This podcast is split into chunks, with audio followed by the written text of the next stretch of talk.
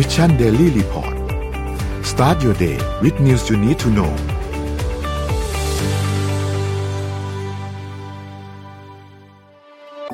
สิ้นสุดการรอคอยกับ Back on Track Planner สมุดจดรุ่นใหม่ปี 2021 จาก Mission to the Moon ผมอยากชวนทุกท่านกลับมาจดบันทึกชีวิต เปลี่ยนตัวเองให้กลับมาดีที่สุดทำสิ่งนี้ไปพร้อมๆกัน Back on Track สู่เส้นทางที่คุณอยากได้ สามารถดูรายละเอียดได้ในเว็บไซต์ของ Mission to the Moon ขอบคุณครับ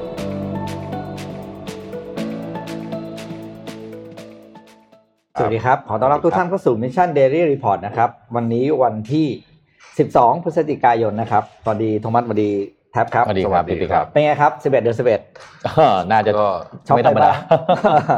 เว็บเว็บล่มเลยครับเว็บล่มเว็บล่มหลายๆเว็บล่มนะครับเลยอะเอาเหรอเออหนึ่งเก้าสิบล่มเลยเหรอเออต้องต้อง maintenance เนี่ยวันนี้ต้องเดี๋ยววันนี้ต้องซ่อมหน่อยอาลีบาบาเขาทำสถิติใหม่นะ อีกแล้วเหรอ เดี๋ยวเดี๋ยวมาเล่าให้ฟังอ่าโอเควันนี้น่าจะสรุมีปตัวเลขสรุปหตัวเลลายขก่อนตัวไหมน่าสนใจนะครับครับอ่าก่อนอื่นนะครับ ขอประ ชาสัมพันธ์นิดนึงว่าตอนนี้ปากกา Mission Daily Report ได้ตัวอย่างมาแล้วนะครับอภิมหาเอ็กซ์คลูซีฟอภิมหา Exclusive มีห้านะครับแท่งทั้งบนบนโลกเท่านั้นมีแค่ห้าแท่งบนโลกเท่านั้นนะครับรับมาเออรับซูมได้ไหมซูมให้มันเห็นเห็นปากกาแล้วไม่ต้องเห็นหน้าพี่นะเออเห็นเห็นคุณโทมัสโอเคนะไม่ต้องเห็นหน้าพี่นะครับปากกาจะสกรีนว่า Mission Daily Report นะครับใช่อ่านะครับเป็น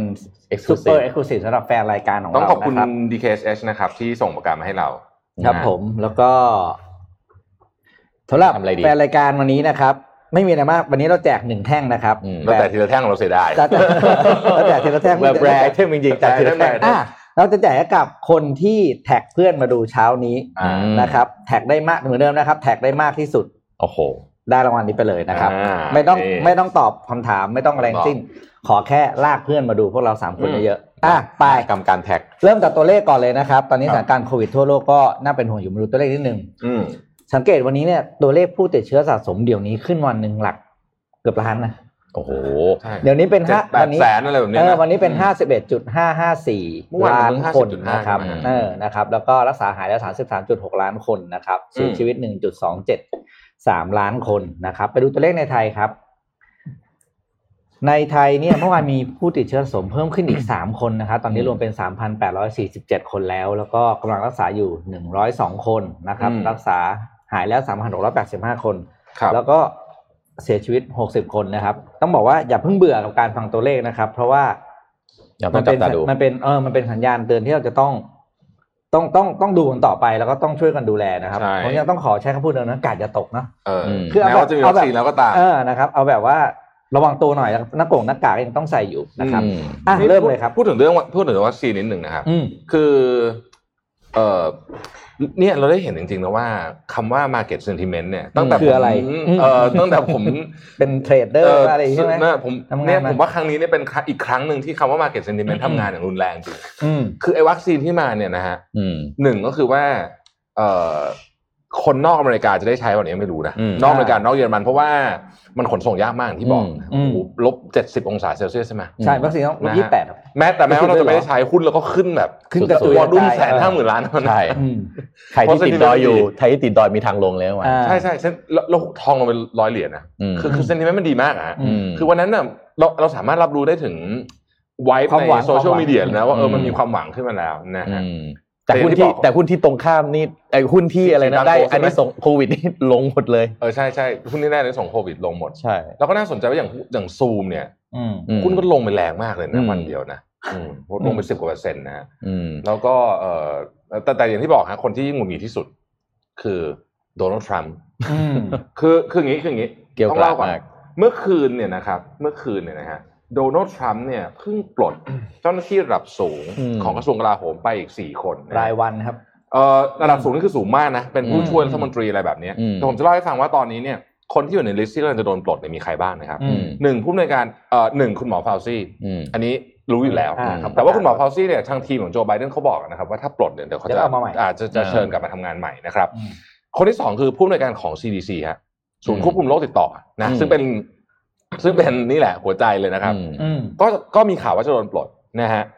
ผู้อำนวยการของ FDA สำนักสำนักคณะกรรมการอืมอาหารและยา ซึ่งจะ approve จะเป็นคน approve วัคซีนของไฟเซอร์เนี่ยอืมมีบอกมีข่าวว่าทรัมป์อาจจะอาจจะเล่นเกมที่ที่ผมว่าคือเขาจะไปอยู่แล้วเนี่ยนะอ่าอืมเกลียดเกลียดก็เกลียดด้วยนะอ่าก็คือเตะถ่วงกัน approve เนี่ยทำได้นะฮะอ๋อเหรออ่าทำได้นะฮะอ๋อคือว่าการเมืองมันเข้าไปถึงทุกที่อยู่แล้วนะฮะโอ้โหผู้ผู้อำนวยการเอ่อ director ของ FBI นะครับ แล้วก็ director ของสำนักข่าวกรองแห่งชาติหรือว่า CIA นะฮะอืมอืมแล้วก็ที่สำคัญที่สุดก็คือรัฐมนตรียุติธรรมโอ้โหรัฐมนตรีว่าการกระทรวงยุติธรรมเอ่อ Secretary of Department of Justice เนี่ยนะฮะก็มีโอกาสที่จะโดนปลดอืมโอ้โห คือแบบว่า นี่คือผมไล่อ่านทวิตเตอร์เขาเขายังแบบ We will win อยู่เลยใช่นะใช่ใช่ใช่ใช่เออเขายังผ่านคือมันไม่น่าใช่ statement ตอนนี้เลย We will win ไม่น่าใช่ววิสิ่งนั้นแล้วก็กำลังไล่ปลดคนอย่างดุเดือดนะครับเออแล้วก็คนที่ถูกปลดไปก่อนหน้านี้แล้วเออ ยกตัวอย่างเช่นจอห์นโบลตันที่มาเขียนหนังสือแฉอ่าเขาเนี่ยนะฮะอืมก็มีข่าวว่าเดี๋ยวทรัมป์อาจจะดำเนินคดี ทิ้งท้ายไว้ให้ แต่ที่สำคัญกว่านั้นก็คือ มีคนบอกว่าคือปกติเนี่ยโดยธรรมเนียมก่อนประธานาธิบดีสหรัฐอเมริกาจะหมดวาระเนี่ยนะครับเขาจะมีการอภัยโทษอืมอ่า presidential pardon นะนะฮะอ่าอ่าก็อภัยโทษบางคนก็เป็นอ่าทหารที่ไปปล่อยข่าวให้วิกิลีกอะไรแบบนี้เนยนะครับอืมบางคนก็บางบางเคสก็อื้อฉาวเนี่ยอย่างเช่นไอตอนที่มันมีเรื่องฟอกเงินคอนทราไม่รู้อืมใครจำได้มานานแล้วนะ แต่ว่าไม่เคยมีใครอภัยโทษให้ตัวเองนะครับ อือืมมแล้วก็เขาบอกว่าตอนนี้เนี่ย มีข่าวว่าทรัมป์กำลังศึกษาการอภัยโทษล่วงหน้าฮะอืมคล้ายๆกับกฎหมายที่ปูตินออกอะเออเออคือว่าคุณไม่สามารถมาดำเนินคดีกับผมอ่าได้ในอนาคตนะอ่าในเรื่องที่ผมทำทั้งหมดก่อนหน้านี้อืมโอ้โห เฮ้ย เออ คล้ายๆบ้านเราอะไรนะเขาเรียกพรกสุดซอยตอนนู้นอะเอออันใช่ไหมอันใช่ อันอันนี้อันนี้สุดมากเพราะว่าเอออันเนี้ยล่วงหน้าไปถึงเอ่อ ถึงบางอย่างที่เขาอาจจะกำลังจะทำด้วยแบบไม่รู้นะอืมคืออ๋คืออกำลังอ่าเออคือแบบว่า ทิ้งท้ายแล้วก็ทิ้งคือห้ามมาเอาเรื่องตรงนี้นะใช่อย่างนี้ใช่โอ้โหเฮ้ยคือต้องต้องเล่าให้ฟังอีกครั้งก่อนว่าตำเอ่อตำแหน่งประธานาธิบดีสหรัฐเนี่ยอำนาจเยอะจริงๆนะครับอืมคือมันมีระบบการถ่วงดุลก็จริงอืมแต่ว่าแต่ว่าโดยแค่อำนาจของเจ้าตัวเนี่ยก็สามารถปลดอืมผู้บริหารระดับสูงรวมถึง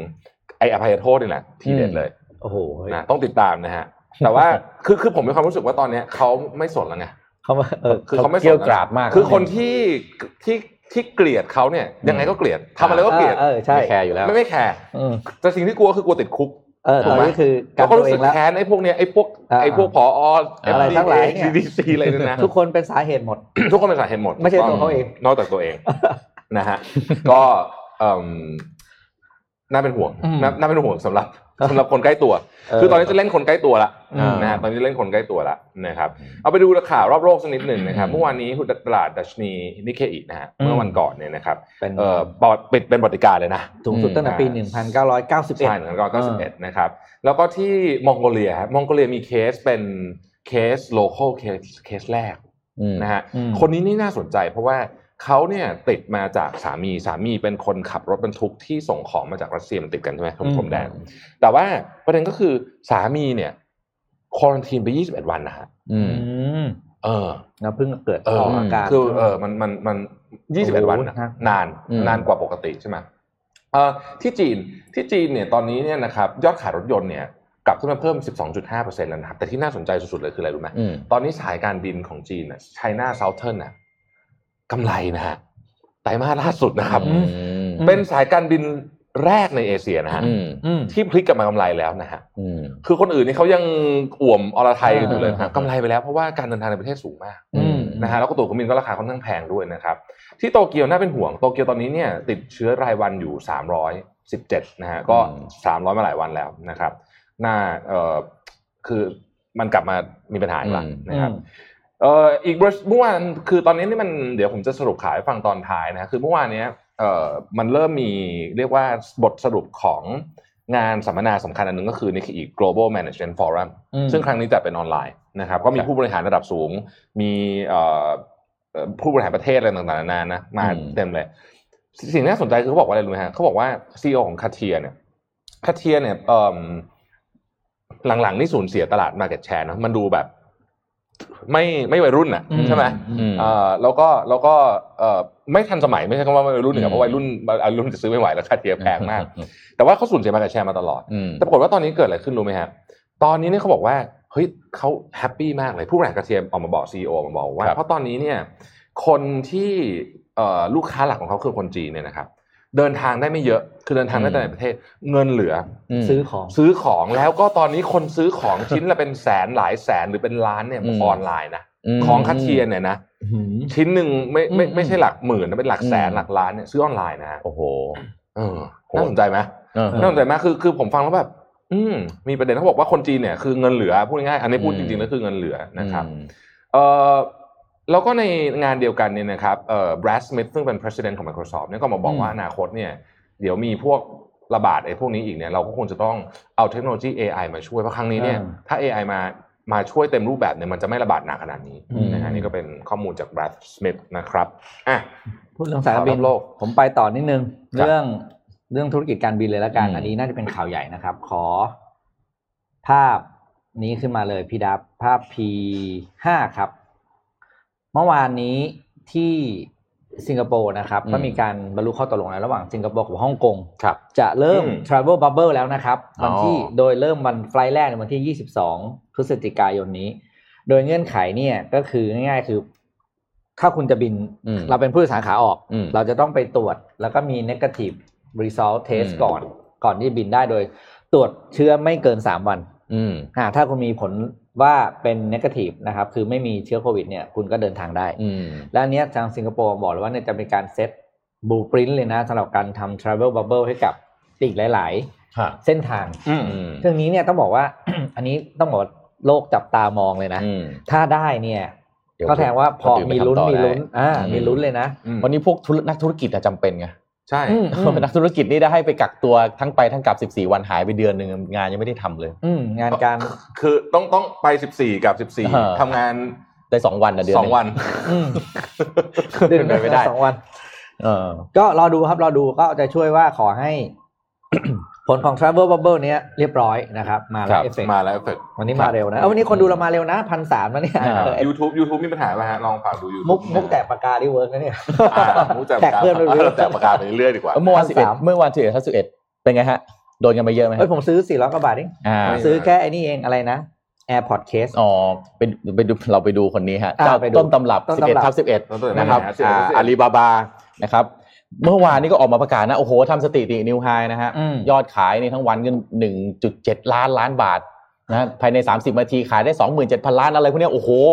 อลังการงานสร้างมากแต่อีกข่าวหนึ่งที่ออกมาขอรูปหน่อยนะฮะขอรูป H น่าจะ H7 นะฮะ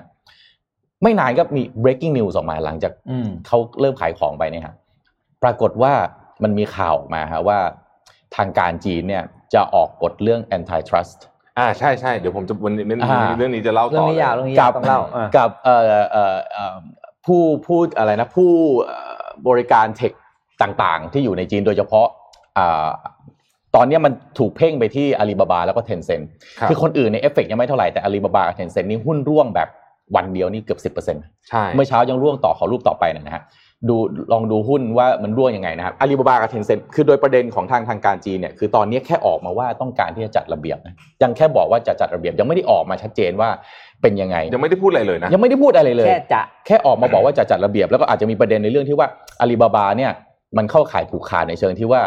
คุณสามารถขายของชิ้นเดียวกันหนึ่งชิ้นเนี่ยให้กับสมมติให้คุณคุณแทบกับพี่ปิ๊กเนี่ยอืมให้ในคนราคาราคาได้อืมอันนี้มันเหมือนเป็นการผูกขาดตลาด คุณสามารถจัดการเรื่องแบบนี้ คุณจะจัดการเรื่องแบบนี้ได้ได้ยังไงนะอันนี้ครับอาลีบาบาเมื่อเช้ามาผมก็เปิดดูต่อยังลงต่อนะ แล้วก็เทนเซ็นก็ลงต่อ แต่ว่ากลายเป็นว่า JD ไม่ลงฮะอืมเออลายที่แบบว่าเป็นลายรองลงมากับครับกับขยับขึ้น มีอีกเจ้าหนึ่งที่ Financial Times บอกก็คือเหมยถวนที่เป็นเหมยถวนเนี่ยเอ่อส่งส่งอาหารส่งอาหารส่งอาหารอันนี้ก็ลงเหมือนกันเหมือนไลน์แมนบ้านเราก็ใช่อะไรใช่อะไรอะไรที่เป็นเบอร์หนึ่งอะลงหมดเลยนะผครัมบผมให้ information เพิ่มเติมนิดนึงครับ ในจีนเนี่ยนะครับอาลีบาบาเนี่ย consumer goods เนี่ยนะฮะอืม คนซื้อผ่านอาลีบาบาเนี่ยยี่สิบเปอร์เซ็นต์นะฮะครับ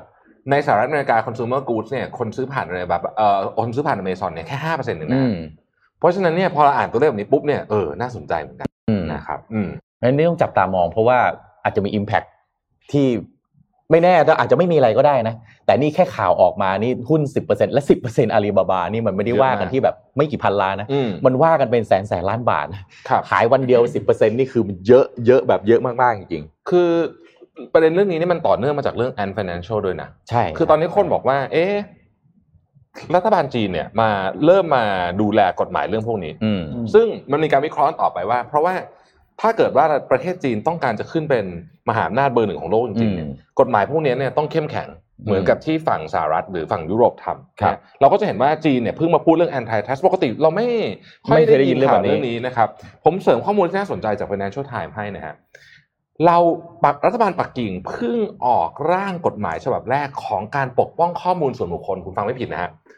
อืมข้อมูลการปกป้องข้อมูลส่วนบุคคลเมื่อเดือนที่แล้ว ร่างกฎหมายฉบับแรกเพิ่งออกมาครับ เพราะฉะนั้นเนี่ยเทรนด์ผมว่ามันชัดเจนนะอืมคือเขาต้องการที่จะ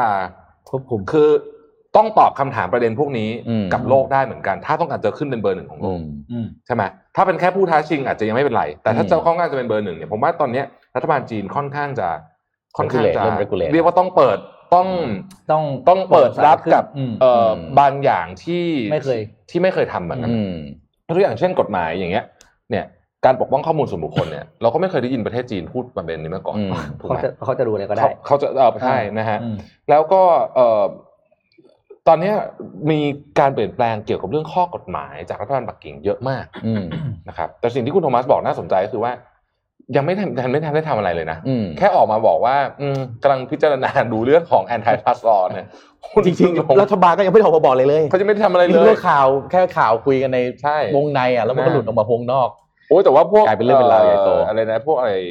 บริษัทที่เป็น finance ทั้งหลายอะนะครับบริษัทอืมพวกเอ่อ Goldman Sachs อะไรพวกนี้เนี่ยก็บอกว่า it นี่มีนักนักเอ่อวิเคราะห์คนบอกว่า it signals the end of an era เลยนะคือเหมือนกับว่าหมดยุคทองละโอ้โหหมดยุคทองละหลังจากนี้เนี่ยอินเทอร์เน็ตคอมพานีของจีนเนี่ยจะเปลี่ยนไปหมดอืมอืมนะฮะแต่ก็อย่าลืมว่ายอดขายอะไรต่างๆเขายังโตระดับแบบหลายสิบเปอร์เซ็นต์อยู่นะอืมอืมเออปีต่อปีเนี่ยเพราะฉะนั้นไอการที่บอกว่าเอ้ยถูกเลกเลตแล้วมันจะแบบ e a น่ะดีอีราเลยเลยโอ้โหผมว่า แหมแมวคำพูดมัมันนก็ก็โหอาดจจะร้ายนะอ่าหรือเปล่าโหดร้ายเป็นนิดนึงแต่ว่าในขณะในอีกขาหนึ่งก็ที่สหเอ่อที่สหรัฐเนี่ยก็ยังคงดำเนินการต่อไปนะฮะครับเรื่องของ antitrust law law antitrust law antitrust นะ law ฮะครับอืมนะมาที่สหรัฐผมไปต่ออีกข่าวหนึ่งนะครับอาขอรูป H1 หน่อยนะครับ Alphabet นะครับบริษัทก็คือ Alphabet ก็คือ Google นะครับ Google Alphabet เนี่ยมีอีกบริษัทหนึ่งที่เป็นบริษัทลูกชื่อ X Company อืมนะครับ X Company เนี่ยมี mission คือทำอะไร mission คือ ทำอะไรที่มันเป็นแบบ moonshot เทคโนโลยีอะคือเป็นเทคโนโลยีที่แบบมาแล้วแบบสามารถที่จะเปลี่ยนโลกอะไรบางอย่างได้อืมนะครับแล้วเขาเรียกว่าเรื่องนี้เป็น Moonshot Factory มันมีโปรเจกต์โปรเจกต์หนึ่งฮะคือใน X Company เนี่ยมีหลายโปรเจกต์มากนะครับหนึ่งในโปรเจกต์ที่น่าสนใจแล้วก็ถูกเอามา roll out เนี่ยก็คือโปรเจกต์อ่าโปรเจกต์ Taara โปรเจกต์ Taara ทำอะไรฮะเล่าแบบนี้ก่อนว่าโปรเจกต์ Taara คือ mission ของ Google เนี่ยคือต้องการให้คนทั่วโลกเนี่ยสามารถที่จะใช้อินเทอร์เน็ตได้อืมนะครับเออนอกจากเอ่อ ถ้าเราเคยได้ยินเนี่ยเขาเคยมีโปรเจกต์ Loon ที่เอาบอลลูนอะขึ้นไปบินอยู่ในชั้น stratosphere ครับแล้วก็ให้คนสามารถที่จะ access อินเทอร์เน็ตต่างๆ ได้ ในอืมพื้นที่ที่มันห่างไกลห่างไกลอืมถูกไหมครับอันเนี้ยเป็นอีกอันหนึ่งโปรเจกต์ Taara ก็คือเป็นเกี่ยวกับอินเทอร์เน็ตเหมือนกัน แต่วิธีการที่เขาทำเนี่ยฮะอันเนี้ย Google เคยทำเรื่องเนี้ยในอินเดียมาแล้วตั้งแต่ปี 2017 นะครับแต่ครั้งนี้ที่น่าสนใจเพราะว่าไป implement เรื่องนี้ในเคนยาแอฟริกาอืมในพื้นที่ห่างไกลคือ เป็นโปรเจกต์ที่ทำเอา fiber optic network cable ที่ไม่มีเคเบิลแล้วยิงตัวขอขอรูปเคลื่อนไหวหน่อยนะฮะยิงตัวตัว beam เนี่ยฮะซึ่งมันมองไม่เห็นนะฮะยิงจากจุดหนึ่งไปสู่อีกจุดหนึ่งแล้วก็ให้จุดที่รับเนี่ยกระจายสัญญาณอินเทอร์เน็ตออกนะครับอืมซึ่งสามารถยิงระยะยิงเนี่ยไกลถึง 12.5 ไมล์แปลว่าต่อไปเนี่ยคุณอาจจะไม่ต้องเดินสายใช่คุณขึ้นอ่าอ่าขอขอขอรูปขอขอกลับไปรูปไม่เกี่ยวกันนะฮะคุณขึ้นสถานีที่รับสัญญาณอย่างเดียว เพราะฉะนั้นไอการที่คุณจะลงทุนทำให้อินเทอร์เน็ตมันสามารถเข้าถึงในพื้นที่ห่างไกลเนี่ยจะลงทุนต่ำลงอืมนะครับ แล้วก็ speed เนี่ยสามารถเห็นเห็นเป็นเห็นเป็นยิงลำแสงแบบนี้นะฮะ speed นี่คือ 20กิกะไบต์ per sec นะฮะก็คือ 20กิกะไบต์ต่อวินาทีนะครับ สามารถส่งไอ้พวกวิดีโอที่แบบ high definition อะไรพวกเนี้ยเนี่ยได้เลยอืมนะครับเพราะฉะ นั้นอันนี้เป็นเป็นโปรเจกต์ที่ผมน่าสนใจทีนี้มาอันนี้ไปทำเขาไปทำร่วมกับ local provider เอ่ออินเทอร์เน็ตนะฮะชื่อ Econet นะครับนี่มาดูว่าเอ่อและ X company เนี่ยทำอะไรอีกบ้างนะครับรูปขอรูปต่อไปก็คือไอ้ Google Glass เนี่ยเราเคยเห็นอยู่แล้วอืมนะครับ Google Glass ปัจจุบันประมาณสักอันละประมาณพันห้าร้อย US ดอลลาร์เนี่ยครับก็อันนี้เป็นอันแรก ๆเลยที่ที่เราจะรู้จักว่า X company มันทำอะไรนะครับอ่าโปรเจกต์อีกอันหนึ่งก็ Waymo เอ่อ off มาละอ่ารถที่ไม่มีคนขับคนขับครับนี่ก็คือ X Company เหมือนกันนะครับแล้วก็อีกอันหนึ่ง Loon นะครับ Loon ก็คือไอ้บอลลูนที่เอาขึ้นไปบิไปเอ่อลอยอยู่ในชั้น stratosphere แล้วก็ให้คนอืมที่สามารถเข้าจะเข้าสามารถเข้าถึงอินเทอร์เน็ตได้นะครับอืม Moonshot เนี่ยอยู่ห่างจากไอ้ไอ้ Googleplex เนี่ยประมาณสักไมล์กว่าๆคือแยกออกมาจากใน Googleplex อืมอืมอืมแต่ว่าเอ่อเป็นบริษัทที่จะแยกออกมาเพื่อที่จะทำเรื่อง research and development ครับพวก moonshot เทคโนโลยีพวกนี้โดยเฉพาะนะครับก็อันนี้ผมว่าน่าสนใจ เพราะว่าเราคุยกันเรื่องของการศึกษา เราคุยกันเรื่องของการเข้าถึง ผมว่าอ้ไอ้ไอ้การลงทุนที่ต่ำแบบเนี้ยทำให้คนสามารถเข้าถึงอินเทอร์เน็ตได้ง่ายๆเนี่ยว่าน่าสนใจใช่นะครับใช่ถ้าเอามาใช้ในเมืองไทยได้นี่น่าสนใจมาก น่าสนใจสิเพราะเราจะไม่ต้องมีเสาไฟฟ้าไงอะใช่เออใช่ไม่ต้องนี่เอาไม่ต้องเอาสายลงขอเสริมเรื่องหนึ่งเมื่อวานอืมผมอ่าน research paper อันหนึ่งอะนะคครัรับบที่พูดเกี่ยวกับประเทศไทยเนี่ยอืม ซึ่งผมว่าน่าสนใจมากอืมเขาบอกว่าหนึ่งเนี่ยประเทศไทยเนี่ยนะครับมี R&D budget เนี่ยนะฮะครับอืมน้อยเกือบจะที่สุดในในประเทศ Southeast Asia อืมเอ่ออาจอาจจะอาจจะอาจจะเยอะกว่ากัมพูชาอะไรแบบเนี้ยพม่าอะไรแบบเนี้ยแต่ว่าน้อยกว่าเวียดนามเป็นแน่ๆน้อยกว่ามาเลเซียเป็นและน้อยกว่าสิงคโปร์อืมสี่ห้าเท่าในเทอมเปอร์เซ็นต์ใช่ไหมในเทอมเปอร์เซ็นต์ของ GDP อ๋อนะครับ อืมเอออย่างสิงคโปร์เนี่ยสี่จุดห้าเปอร์เซ็นต์เยอะมากนะสี่จุดห้าเปอร์เซ็นต์นะอืมเอ่อพอยมันคืออย่างนี้ครับเขามันวิเคราะห์ว่าทำไมทำไมอืมงบลงทุนอาดีถึงอืมน้อยสองประเด็น ประเด็นที่หนึ่งเพราะว่าประเทศไทยเนี่ย ธุรกิจผูกขาดมากอืมอืมธุรกิจประเทศไทยเนี่ยผูกขาดมากถึงขนาดที่ว่า ลงทุนอ่านดีไปเนี่ย ได้รีเทิร์นน้อยกว่าการปกป้องตลาดเดิมอืมเพราะฉะนั้นไม่ต้องอ่านดีเยอะ ปกป้องตลาดให้ได้ คือกว่าพูดง่ายๆคือผูกขาดต่อให้ได้นั่นเองอ่าไม่ต้องทำของใหม่ ไม่ต้องทำของใหม่ ก็รวยอยู่แล้วอืมมันสะท้อนไปที่ตลาดหุ้นเดี๋ยวจะหาว่าผมอืมพูดขึ้นมาลอยอืมๆไต้หวันเนี่ยมีตลาดบริษัทที่อยู่ในตลาดหุ้นไต้หวันเนี่ย market cap 57เเกี่ยวข้องกับเทคโนโลยีครับประเทศไทยกี่เปอร์เซ็นต์รู้ไหมสามโอ้โหอืมและท็อป 10 ไม่มีอะไรเกี่ยวข้องกับเทคโนโลยีเลย เรียกว่าเป็น old economy อืม business ทั้งหมดเลยที่อยู่ใน topโอ้ตอนซึ่งตอนนี้โลกไม่เป็นอย่างนี้แล้ว10ในขณะที่เออที่อเมริกานี่ top 10 เป็น tech อืมเกือบหมดอืมนะฮะแล้วก็ประเทศอื่นเกาหลีใต้อะไรอย่างเงี้ยแม้แต่เวียดนามเออแม้แต่เวียดนามก็สูงกว่าเราเวียดนามมาเลเซียมียูนิคอร์นนะฮะอืมอืมเออเออประเทศไทยไม่มีอืมเออสิงคโปร์มีห้ามั้งอืมอืมอืมอินโดก็มีอืมคือประเด็นมันคืออย่างนี้ พอพอเรา อนุญาตให้เกิดการผูกขาดได้อืมใช่ไหมอย่างที่บอกฮะจะไปลงทุนอะไรดีทำไมอืมเออปกป้องตลาดดีกว่ามันถูกกว่าอืมใช่ประหยัดอย่าประหยัดไม่ต้องคิดเยอะด้วยได้ return เยอะกว่า ไม่ต้องอืมคิดเยอะด้วยอืมนะครับแล้วประเทศเราเนี่ยก็ยังทำให้บริษัทที่เกี่ยวข้องกับเทคโนโลยีซึ่งส่วนใหญ่จะเป็นสตาร์ทอัพเนี่ยนะฮะอืมทำงานยากมากอืมไม่งั้นไม่มีใครไปจดทะเบียนที่สิงคโปร์หรอกคุณอืมคุณยุ่งจะตายคุณต้องส่งทนงทนายไปใช่ไหมอืมแต่ว่ากฎมันไม่เอื้อครับอืมกับสตาร์ทอัพเลยอืมเพราะฉะนั้นเนี่ยโอกาสที่จะเห็นแบบนี้เนี่ยแล้วแล้วเราเนี่ย จะตกขบวนนะอืมจะตกขบวนเทคโนโลยีเพราะเราเห็นอยู่แล้วว่าตอนนี้เนี่ย มันไม่มีอะไรแล้วที่จะขับเคลื่อนเศรษฐกิจอีก 20 ปีข้างหน้าได้นอกจากการอืมใส่เทคโนโลยีเข้าไป เรายังมาวนอยู่กับอะไรก็ไม่รู้อยู่เลยอะอืมใช่ไหมผมก็เบเลอยร์หนึ่คิดงว่าเรื่องนี้น่าเป็นห่วงมากเลยนะอืมเบอร์หนึ่งเรื่องลงทุน R&D นี่คือเกาหลีเกาหลีใต้อืมเกาหลีใต้นี่มีกระทรวง VC กระทรวงสตาร์ทอัพที่คอยดูแลเรื่องของการที่จะอินเจ c เงินเข้าไปให้สตาร์ทอัพและสตาร์ทอัพเขาก็ ก็ทำงานได้จริงๆนะอืมสตาร์ทอัพที่ทำอีคอมเมิร์ซโอ้ยสตาร์ทอัพที่เกาหลีทำใต้มียูนิคอร์นไม่รู้กี่ตัวแล้วเพียบเลยอืมประเทศเราเนี่ยผมคิดว่าสตาร์ทอัพที่ทำขึ้นมาเนี่ย บางทีพอไปเจอรายใหญ่ ๆ เนี่ย ไปต่อลำบากมากเลยนะเออ ไปเจอการผูกขาดไปเจอโอกาสที่มันจะทำเงินได้ทำอะไรได้เนี่ยโอ้โหแล้วสุดท้ายก็พอไปคุยเรื่องการลงทุนอะไรก็เจอกฎหมายยากๆเข้าไปอีกมโอ้โหอะลำบากผมผมให้ข้อมูลเพิ่มเติมเรื่องนี้นะครับอืมคือตอนนี้เนี่ย เวียดนามเนี่ยนะฮะแซงเราในการส่งออกสินค้าเทคโนโลยีเนี่ยตั้งแต่ปี 2012 นะครับอืมตั้งแต่ปี 2012 นะฮะแปดปีที่แล้วอะปัจจุบันนี้เนี่ยเขาส่งออกเยอะกว่าเราเนี่ยสามเท่าอืมแล้วตอนที่มีการย้ายฐานผลิต เพราะจากจากเอ่อเรื่องของจีนกับสหรัฐเนี่ยอืมนะอืมคุณเห็นบริษัทไหนมาเมืองไทยบ้างไหมอืมอืมน้อยมากถูกไหมมีแต่ข่าวไปเวียดนาม ได้มีมีข่าวว่าเทสลากำลังเจรจากับ BOI อยู่ใช่ไหมอืฮะมก็คือผมหวังว่าถ้าจะเจรจาสำเร็จนะอืมเพราะว่าอันนั้นเป็นอันหนึ่งที่เราอาจจะพอ เราจะได้เทคโนโลยีกลับมาได้มาเหมือนกัน กลับมาในในเส้นทางนี้ได้อืมผมเดี๋ยวเราจะคุยอันเนี้ยในประเด็นเรื่องเนี้ยเรื่องในในสนทนาหาธรรมว่าครับเรื่องของการผูกขาดเนี่ยอืมอืมมันไม่ได้ส่งผลต่อแค่ว่ามัน just เอาการผูกขาดนะมันอืมส่งผลต่อ incentive ของทั้งประเทศเลยว่าคุณจะพัฒนาประเทศไปในทางไหน เราจะใส่อืมเทคโนโลยีไหมเราจะทำอ่านดีไหมอืมอืมในเมื่อบางทีถ้าเกิดทำไปก็เท่านั้นไม่มีประโยชน์อะไรอืมเกิดขึ้น อืมนะฮะเป็นเรื่องที่เดี๋ยวคุยกันเดี๋ยวคุยกันอืมต่อในรายการอืมอะ ก่อนจะไปเรื่องอื่นต่อวันนี้ลืมเลยพูดอะไรวะอ๋อสองพันคนแล้วสองพันคนเพราะว่าจริงๆโอ้แล้วโหเพราะว่า YouTube มันล่มด้วยฮะโอเคต้องต้องบอกสาเหตุด้วยก็ต้อว่างก็ต้องก็ต้องคือไม่ขอบคุณละไม่รู้ละใครมาด้วยขอบคุณละขอบคุณนะขอบคุณขอบคุณขอบคุณจะมาบอกว่าครับดับขอพาที่เพิ่งส่งไปเมื่อกี้ครับมีเกมหนุกๆมาชวนเล่นนะครับ แต่วันนี้ไม่ได้แจกของอืมสิบเอ็ดสิบเอ็ดเนี่ยนอกจากจะเป็นวันอาลีบาบา Single Day แล้วเนี่ยอืมก็ยังเป็นวันป๊อกกี้ Day นะครับดับดับขอภาพที่ส่งมาเมื่อกี้ด้วยนะครับ ใครว่างนะครับเข้าไปเล่นเกมนี้เป็นเว็บของกูริโกที่ญี่ปุ่นนะครับเขาเป็นกิจกรรมสนุกสนุกๆให้ทุกคนชวนเล่นนะใครอยากเล่นก็ไปเล่นกันได้ ก็คือให้คุณถ่ายภาพตัวคุณเองครับ แล้วก็พูดว่าป๊อกกี้มันจะเป็นรอยยิ้มใช่ไหมอืมยิ้มอย่างเงี้ยแล้วก็ให้ไปโหลดแอปเข้ามาก่อนนะครับตัว QR code นั่นแหละ แล้วก็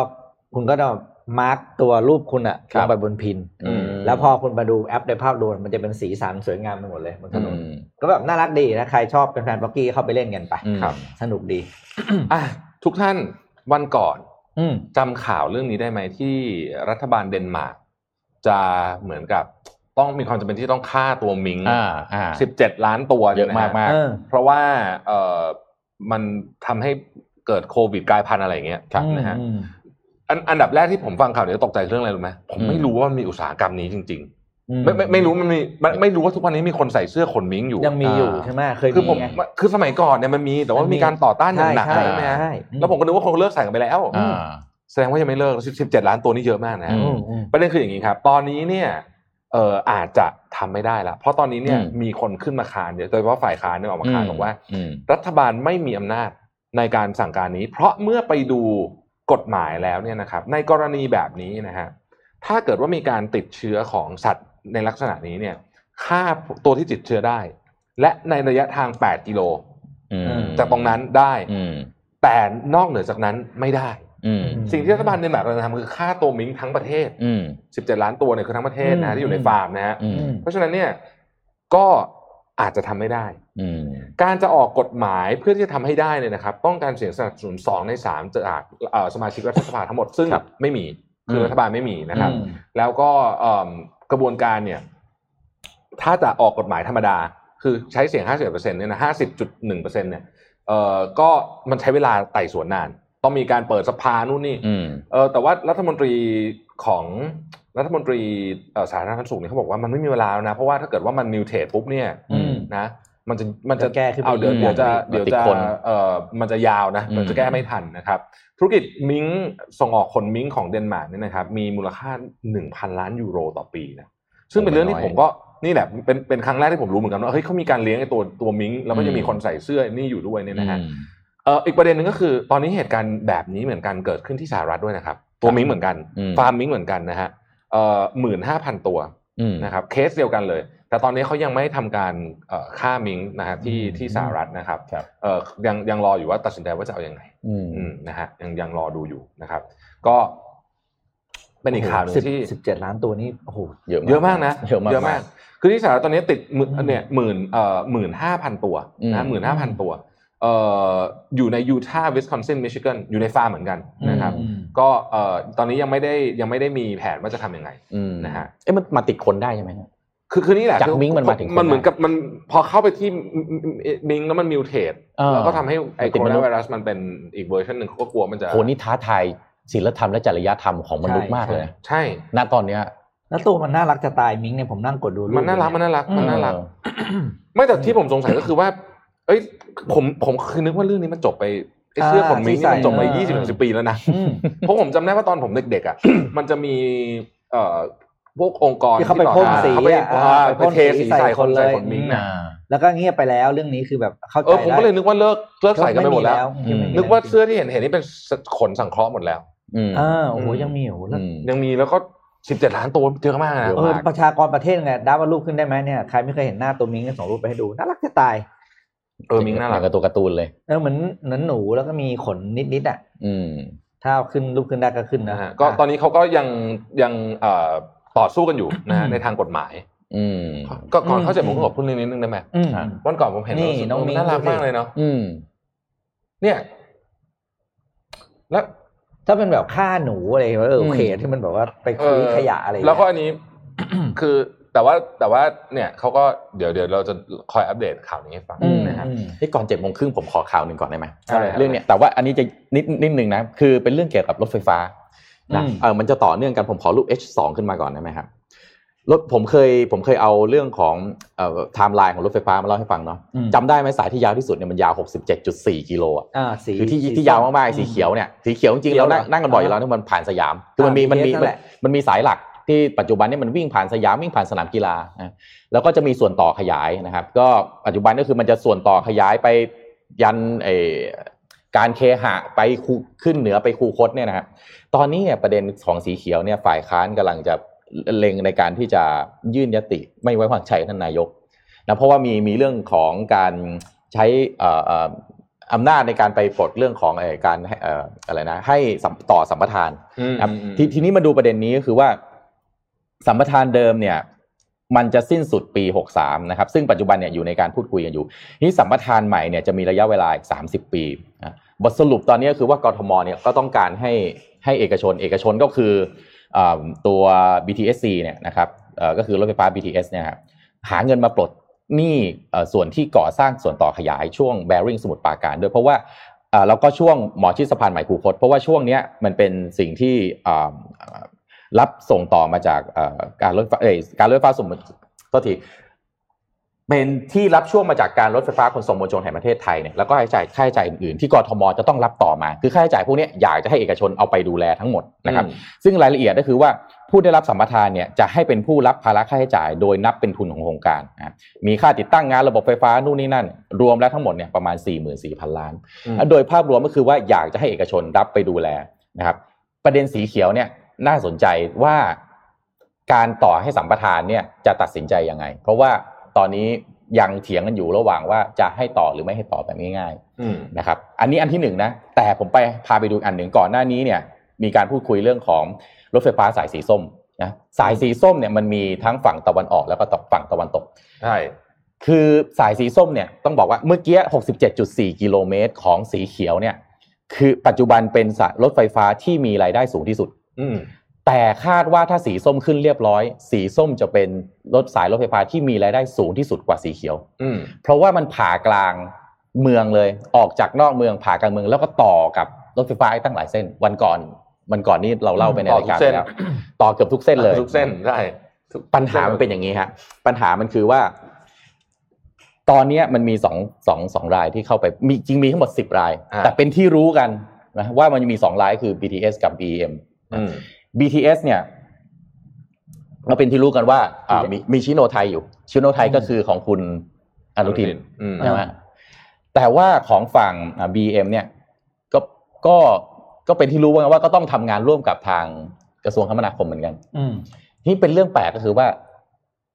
มันควรจะคุยกันได้นะเพราะว่าอืมจริง ๆ ฝั่งหนึ่งเนี่ยมีชิโนไทยคุณอนุทินถูกไหม แต่อีกฝั่งหนึ่งเนี่ยทำงานร่วมกับกระทรวงคมนาคมเหมือนกันอืมอืมเอ๊ะจริง ๆ มันควรจะคุยกันได้ แต่ประเด็นตอนนี้ก็คือว่ากำลังอยู่ในช่วงการฟ้องร้องทั้งคู่เนี้ยคู่สัญญาเอ่อเอ่อสองรายที่ยื่นประมูลเนี่ยฟ้องตนนี้กำลังฟ้องร้องเพิ่ยื่นไปเลยไม่กี่วันเองนะฟ้องร้องใช่อืมเพิ่งยื่นไปเมื่อวันที่ 9 นี้ จริงอ๋อๆเขาฟ้องก่อนๆในนี้ประเด็นมันนี้มันน่าสนใจมากตัวนี้คืออะไรรู้ไหมครับ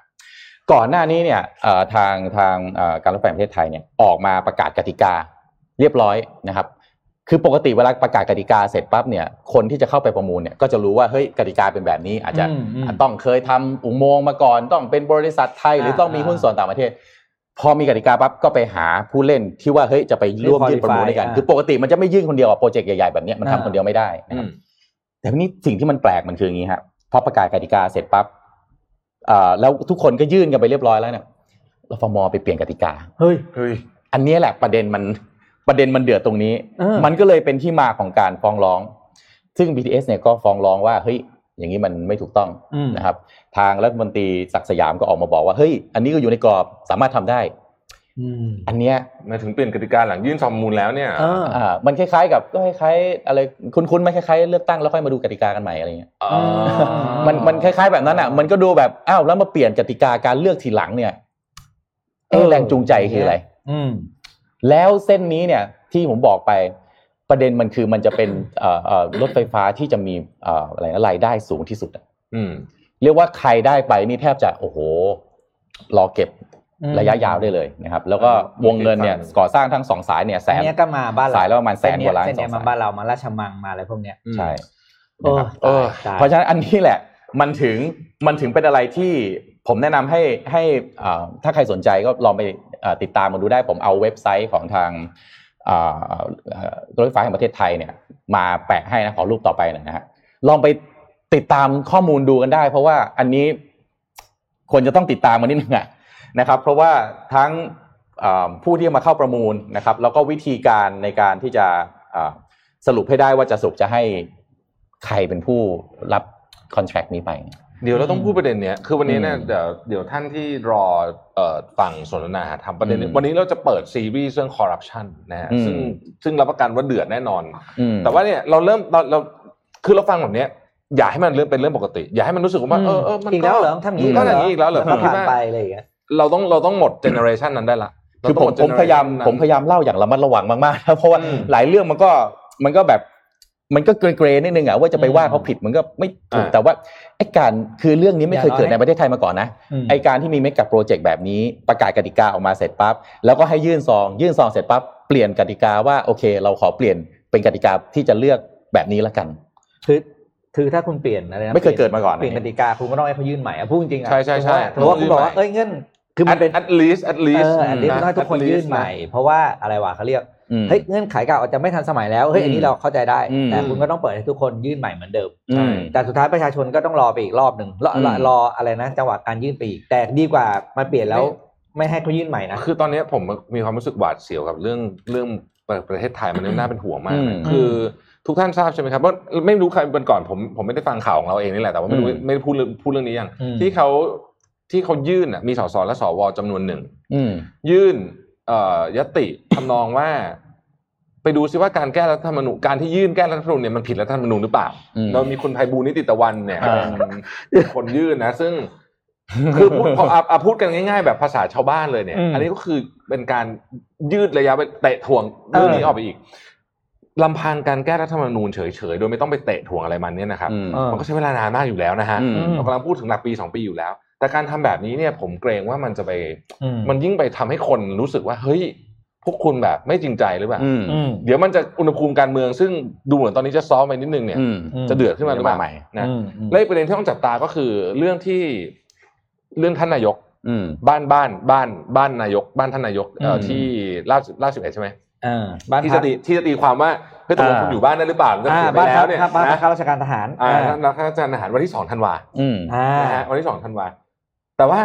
คุณไม่จางฟังอาจารย์วีระกับคุณสุดใจอยู่วิเคราะห์เรื่องนี้น่าสนใจมากและอืมสนุกดี คือเขาก็วิเคราะห์บอกว่า เอ๊ะหรือว่าจริงๆ อันนี้มันจะเป็นการหาทางลงอะอืมอ่าอ่าอืมไม่แน่ไม่แน่ ต้องลองจับตาดูเอ้ยผมก็แอบคิดแบบเดียวกันเลยใช่ไหมอืมสวยอ่าๆสวยอ่าหาบันไดลงๆให้เอาวินสวยวินๆหน่อยนะอ่าลงแบบดีอืมหรือเปล่า คือแต่ว่าผมผมผมกลัวอย่างเดียวคืออะไรไหมลงเสร็จใครขึ้นต่อเนี่ยๆอะใช่โอเคเออ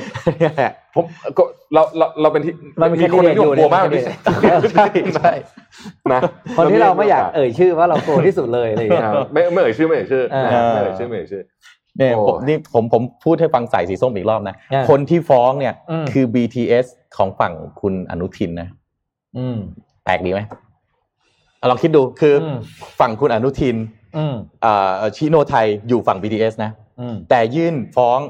เอ่อเอ่อฝั่งที่คือเหมือนจะได้งานอะ BM อะอืมแปลกอะแปลกเอออ่ามันอะไรต้องติดตามอ่าต้องติดตามเอาต้องติดตามพูดเยอะกว่านี้ลำบาก แต่ต้องให้ติดตามเดี๋ยวไปฟังตอนในสนทนาหาธรรมดีกว่าเออเออดีเทลไว้พูดในสนทนาหาธรรมดีกว่าอืมนะอะขอเข้าเจ็ดโมงครึ่งแล้วกันนะฮะครับ เป็น EP สุดท้ายนะครับ ของอ่า The Alternative Ability เราพูดถึงอ่าอ่าเพื่อนๆร่วมเรียกว่าเพื่อนๆเราที่มีความสามารถที่แตกต่างออกไปนะครับ แต่ว่าในที่นี้ก็อาจจะขอใช้คำว่าผู้พิการนั่นแหละนะครับ แต่จริงๆแล้วอืมคือว่าเราไม่ใช่คนที่เอ่อความไม่มีไม่ใช่คนไร้ความสามารถนะครับแต่เป็นคนที่มีอืมความสามารถที่แตกต่างจากเราออกไปนะครับ EP นี้ก็ขอใช้ชื่อว่า The Value of Relationship ก็คือคุณค่าของความสัมพันธ์นะครับขอกระดาษหมาก่อนเลยนะเอาทิชชู่มาก่อนเลยเห็นหัวข้อขอหนี้น้าต่อไปหน่อยเอาทิชชู่มาก่อนอะอะขอหน้าต่อไปหนะฮะ Netflix เนี่ยออกซีรีส์มาไม่ไม่กี่เดือนที่ผ่านมาเองนะฮะอ่าเดือนสองเดือนที่ผ่านมาเนี่ยชื่อว่า Deaf You นะครับเอาโอ้โหคุณเคยสงสัยไหมว่าคนที่แบบอ่าเป็นใบ้แล้วก็หูหนวกเนี่ยฮะอืมเขามีความสัมพันธ์ในเชิงโรแมนติกแบบไหนอะอ่าคบกันยังไงแบบใช้ชีวิตอยู่ร่วมกันยังไง เอ๊ะแบบมีช่วงเวลา sweet ไหมอะไรไหมแล้วก็เดี๋ยวไปดู trailer ก็ได้นะครับ ก็ไม่ได้ทำออกมาแล้วดูแบบน่าหดหู่น่าสงสารให้กำลังใจไม่ใช่นะ ถ้าคุณไปดูแล้วเนี่ยผมจะบอกให้ว่าคุณจะมองคนที่พิการแตกต่างออกไป เพราะเขามีชีวิตเหมือนคนปกติทุกประการอืมเขามีความเปรี้ยวมีความซ่ามี relationship ที่เหมือนพวกเราอะปกติอะอืมอืมอย่าไปคิดว่าแบบคนที่พิการแล้ววิธีการใช้ชีวิตของเขามันต้องแตกต่างไม่ใช่นะครับอืมอืมเดฟยูเนี่ยนะครับน่าดูมากนะครับ ขอหน้าต่อไปนะครับ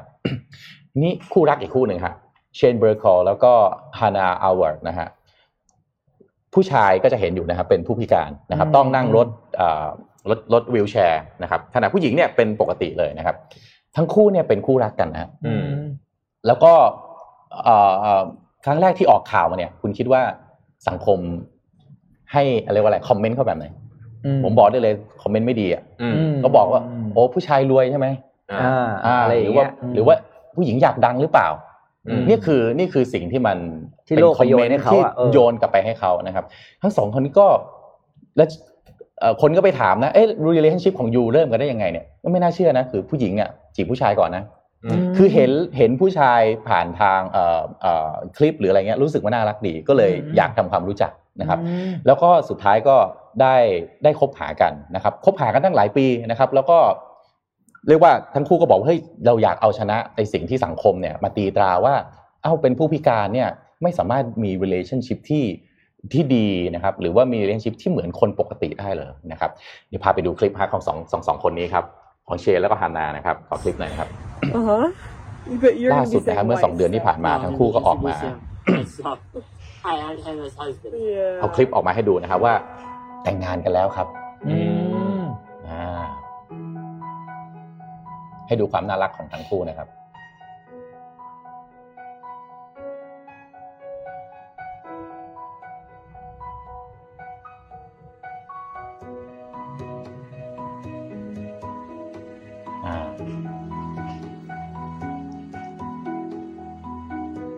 แหวนแต่งงานนะครับ ก็เป็นความสัมพันธ์ที่อืมจริงใจต่อกันนะครับอืมแล้วก็การที่สิ่งที่ผมอยากจะบอกคือว่าไม่ว่าคุณจะเป็นแบบไหนครับ อย่ายอมให้สังคมเนี่ยมาตีกรอบอะไรกับคุณว่าเฮ้ยคุณเป็นผู้พิการ คุณจะต้องใช้ชีวิตแบบนั้นคุณต้องใช้ชีวิตแบบนี้ หรือว่าการที่เรามองเอ่อเพื่อนมนุษย์ของเราอะครับ ที่อาจจะโอ้ยเหมือนคุณแม่มากเลยนะอันนี้อันนี้คือเขาใส่ชุดแต่งงานของคุณแม่เลยออออแล้วก็ตอนนี้ทั้งคู่ก็ จะเรียกว่าเป็นคนดังทางโซเชียลก็ไม่เชิงนะว่ามีคนติดตามเยอะมากเลย แล้วก็ถ่ายคลิปเนี่ยออกมาบอกว่าเนี่ยเขาใช้ชีวิตร่วมกันแล้วเป็นยังไง So the morning after, Good morning, we're married. ก็มาบอกว่าแต่งงานกันแล้วนะ ผู้หญิงก็เรียกผู้ชายฮันนาก็เรียกเชนว่าสามีจ๋าเชนก็เรียกฮันนาว่าอะภรรยาจ๋าขอขอสไลด์กลับมาหน่อยนะครับนี่กลับมาที่ที่เมืองไทยครับ คือ relationship เนี่ยมันไม่ใช่แค่เรื่องของการที่จะต้องเป็นคู่รักกันอย่างเดียว นะครับเป็นเพื่อนกันเป็นเอ่อเอ่อมีความสัมพันธ์ที่มันแบบเหมือนใช้ชีวิตกันทุกวันเนี่ยก็เป็นไปได้นะครับ ก็ถ้าเรายังจำกันได้นะครับ น้องทันนะครับอืมน้องทันนางสาวเอ่อนิชารีเนี่ยเอกชนะศักดิ์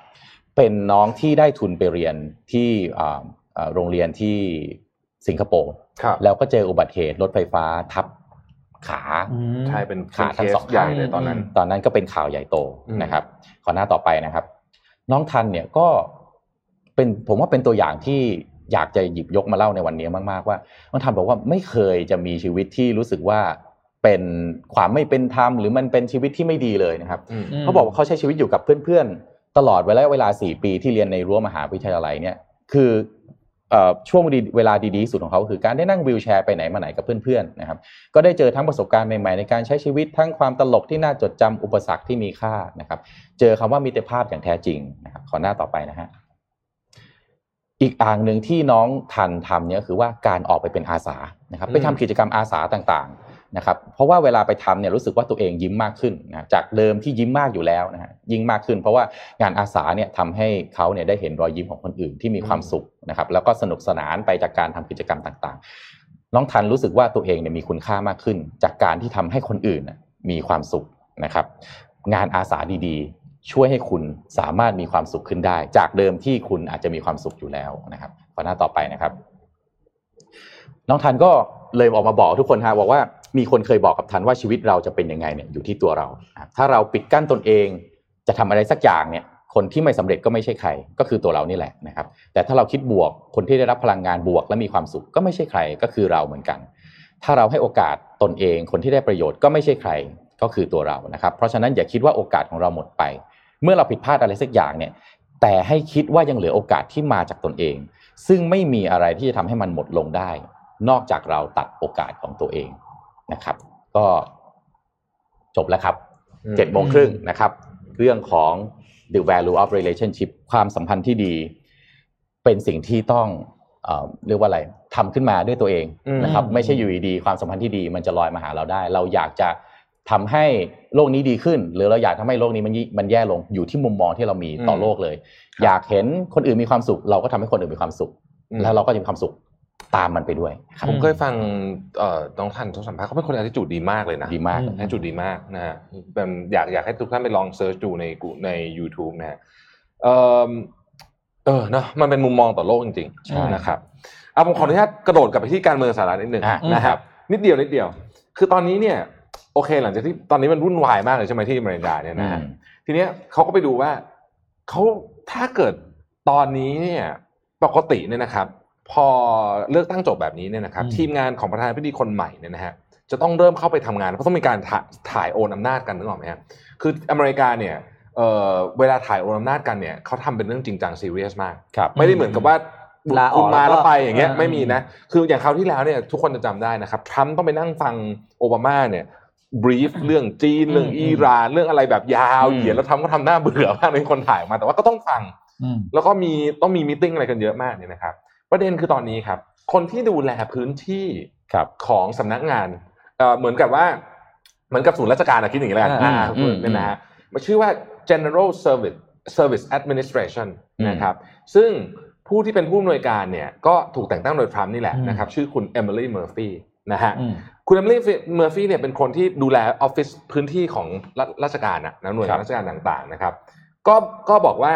เอ่อตอนนี้เนี่ยเธอยังไม่ได้รับ เหมือนกับคำสั่งมานะว่าว่าไบเดนชนะ เพราะฉะนั้นตอนนี้เนี่ยก็ยังเหมือนกับว่าทรัมป์ก็ยังเข้ามาใช้งานอะไรเออเงี้ยอยู่ก็เหมือนเดิมอยู่นะ ประเด็นก็อืมคือว่าตอนนี้เนี่ย ทีมงานของไบเดนเนี่ยไม่สามารถเข้าไปใช้งานพื้นที่อืมประมาณ1นึ่งแสนตารางฟุตของเอ่อที่วอชิงตันดีซีได้นะครับอืมสำนักงานที่ชิคาโกก็ใช้ไม่ได้อืมเพราะว่ายังไม่มีการถ่ายเหมือนกับอนุญาตให้เข้าใช้ครับนะฮะครั้งที่ยาวนานที่สุดที่ ที่ต้องบอกว่าตอนนั้นเนี่ยนะครับเป็นเป็นเป็นเคสที่แบบทำให้สังคมอเมริกันเนี่ยเอิ่มมีมีมีมีมีเรื่องต้องเมาท์กันเยอะมากใช้คำนี้เลยนะ ก็คือตอนที่จอร์จ W. บุชกับอัลกอร์จำได้ไหมปี 2000อ่าโอ้โหตอนนั้นเนี่ย 37 วันนะครับ กว่าจะยอมแพ้นะฮะอืมเพราะไม่มีการฟ้องร้องกันลักษณะคล้ายๆแบบนี้เนี่ย คุณรู้ไหมครับว่าตอนนั้นเนี่ยคลินตันซึ่งเป็นพวกกับอัลกอร์ใช่ไหมครับรัฐบาลคลินตันออกใช่ไหมครับคลินรัฐบาลคลินตันเนี่ยนะครับ จอร์จ W. บุชมาใช่ไหมครับอืมทีมของคลินตันเนี่ยที่อยู่ในทำเนียบขาวเนี่ยนะครับไปเอาตัวคีย์บอร์ดอะอืมไปดึงตัว W อะอืมออกหมดเลยอืมอืมดึงเพราะจอร์จ W. บุชไงเออเออดึงตัว W ออกหมดเลยฮะอืมแล้วก็ทำให้คนเข้าไปทำงานแล้วทำงานไม่มีตัว W บนแป้นคีย์บอร์ดเออะอนี่เขาเลยเขาต้องออกกฎเลยนะทำเนียบอืมขาวว่าถ้าใครทำแบบนี้อีกเนี่ยโดนปรับห้าพันเหรียญเออนะ ทีนี้เนี่ยหลังจากนั้นหลังจากเรื่องนั้นเป็นต้นมาก็คือทำให้คนเขาด่าทั้งประเทศใช่ไหมเออเออหลังจากนั้นการถ่ายโอนอำนาจก็เป็นไปอย่าง smooth มาตลอดอืมครั้งล่าสุดนี่ก็ smooth นะครับอืมแต่ว่าครั้งนี้เนี่ย ดูเหมือนว่าสถานการณ์ลักษณะนั้นจะกลับมาอีกกลับแล้วมาอีกครั้งหนึ่งแล้วอืมโดยปกติเนี่ยนะครับ รัฐบาลสมมติเดโมแครตมาอืมเอ่อรีพับลิกันเอ่อเดโมแครตไปรีพับลิกันมาเนี่ย เขายังไงเพื่อเขาเรียกว่าเป็น national interest อืมอ่าสำหรับเรื่องของเอ่อผลประโยชน์ของชาติเนี่ยยังไงก็ต้องถ่ายโอนอำนาจกันแบบดีๆอืมต้องเรียกรัฐมนตรีมานั่งคุยกันถ่ายบอกกันเลยว่าเฮ้ยความลับมีอะไรบ้างอืมตอนนี้เรื่องอิหร่านเป็นยังไงเฮ้ยใครอืมใครกำลังจะรบกับใคร เพราะว่าอืมอเมริกามันมีเรื่องเรื่องพวกนี้เยอะมากใช่ไหมอืมแต่ครั้งนี้เขาบอกว่าทรัมป์เนี่ยทำอย่างมากที่สุดเนี่ยนะเขาบอกว่าไบเดน it's not go it's not going to get even a phone call ไม่ไม่มีอ่ามิ팅ไม่ได้แน่นอนกับทรัมป์เนี่ยทรัมป์ไม่มีด้วยแน่นอน โทรศัพท์ไม่รู้จะได้หรือเปล่า นะยังไม่แน่ใจว่าจะได้หรือเปล่า อย่างมากที่สุดเนี่ยทรัมป์ก็อาจจะซูมสักสิบนาทีอะไรแบบเนี้ยเออคือนี่คือเขาคาดการณ์กันนะเออเออหรืออาจจะไม่มีเลยนะฮะอืมเพราะว่าไม่ได้มีกฎบังคับว่าต้องทำเออ มันอยู่ตรงนี้มันไม่ได้มีกฎบังคับว่าต้องทำคือไม่ทำก็ได้ แต่ว่าอืมอืมคือมันก็สำหรับคนที่คิดออกโดยปกติเขาก็รู้ว่าเออเฮ้ยเฮ้ยการคนจะเข้ามาการเหมือนปุ๊บคุณก็ต้องถ่ายเพราะงาว่นส่งงานอะไรอประย่างธาเงี้นายธิบดีของสหรัฐเนี่ย ไม่เหมือนผู้นำประเทศอื่นนะครับอืมต่อให้คุณออกจากตำแหน่งไปนานแค่ไหนแล้วเนี่ย Secret Service ตามคุณจนตายเลยนะอืมอ่าคุณต้องมีอยู่กับคุณจนตายนะฮะอืมทุกคนเพราะว่าอืมเหตุผลเพราะว่าเขาถือความลับเยอะมากอ่าผมถือว่าอืมถ้าเกิดโดนลักพาตัวไปหรืออะไรอย่างเงี้ยอ่าอืมใช่ไหมความลับพวกนี้มันรั่วไหลเป็นมันเป็นความลับที่บางอย่างเนี่ยมันมีผลยาวเ President รู้คนเดียวอ่าอืมอืมคนอื่นไม่รู้ใช่ไหมอืมก็เลยต้องมีการเหมือนกับพูดคุยกัน เยอะมากนะครับ ปกตินี่เขามีติ้งกันเป็นเดือนนะอืมแต่ครั้งนี้นี่ดูแล้ว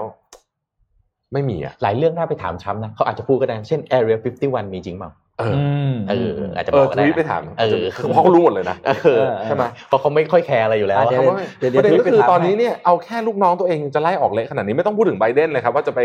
บรีฟให้ไบเดนอะไรเนี่ย ไม่มีทางเกิดขึ้นแน่นอนนะเรื่องนี้ก็เลยก็เลยเป็นบทเรียนเป็นบทเรียนว่าก่อนจะเลือกนักการเมืองคิดให้ดีเอออารมณ์เหมือนอะไรรู้ไหมอืมเหมือนพนักงานแบบงอนน่ะ งอนจะจะอ่าจะแบบจะลาออกแล้วแล้วลบก็ข้อมูล format ในคอม format ทิ้งให้หมดเลยคอมทิ้งอะไรอย่างเงี้ยเอออารมณ์เดียวกันเลย ไม่แต่ว่าสำหรับประเทศอเมริกาถ้าทำแบบนั้นถ้าทำทำแบบนั้นจริงมันอันตรายมากนะครับเออเออมันอันตรายมากนะครับแล้วแล้วมีโอกาสทำด้วยนะเอออืมดูดูจากความบ้าระดับนี้มันมีโอกาสเกิดขึ้นเหมือนกันนะอืมเออใช่เป็นไปได้ครับโอ้ยผมพาไปข่าวหนึ่งแบบเร็วสุดๆเลยนะครับ ที่สโลวาเนียสโลวาเกียสโลวาเกียนะครับสโลวาเกียเนี่ยนะฮะเอ่อสัปดาห์ที่ผ่านมาเนี่ยนะครับ สิ้นเอ่อสิ้นเดือนที่ สิ้นเดือนที่แล้วเนี่ยนะครับอืมเขา test คนโควิดเนี่ยไปทั้งหมด 3.6 ล้านคนอืมสองวันนะอืมเยอะมากอ่านะคือ test ด้วยไอไอแอนติเจนอะแบบง่ายอะนะครับอ่าคือแอนติเจนในความแม่นมัน antibody สู้อีกแบบไม่ได้ใช่ไหมอืมแต่มันเอาเร็วนะครับพอ test ปุ๊บเนี่ยก็เลยรู้ว่าเคสมีเพิ่มขึ้นอีก 57,000 เคสอะวันนี่ขนาด test แบบเร็วนะ ทีเดียวนะอืมอืมแล้วจากนั้นเขาก็เลยเหมือนกับว่าบอกว่าเออเนี่ยจริง ๆ เนี่ยหลายประเทศเนี่ยที่ไม่มีเคสเนี่ยอืม ได้ test หรือเปล่า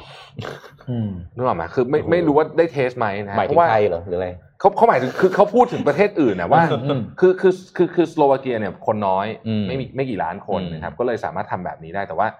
แต่ว่าพอ test ปุ๊บเนี่ยมันเห็นว่าเฮ้ยพอเทสโท population เลยเทสหมดเลยเนี่ยนะอืม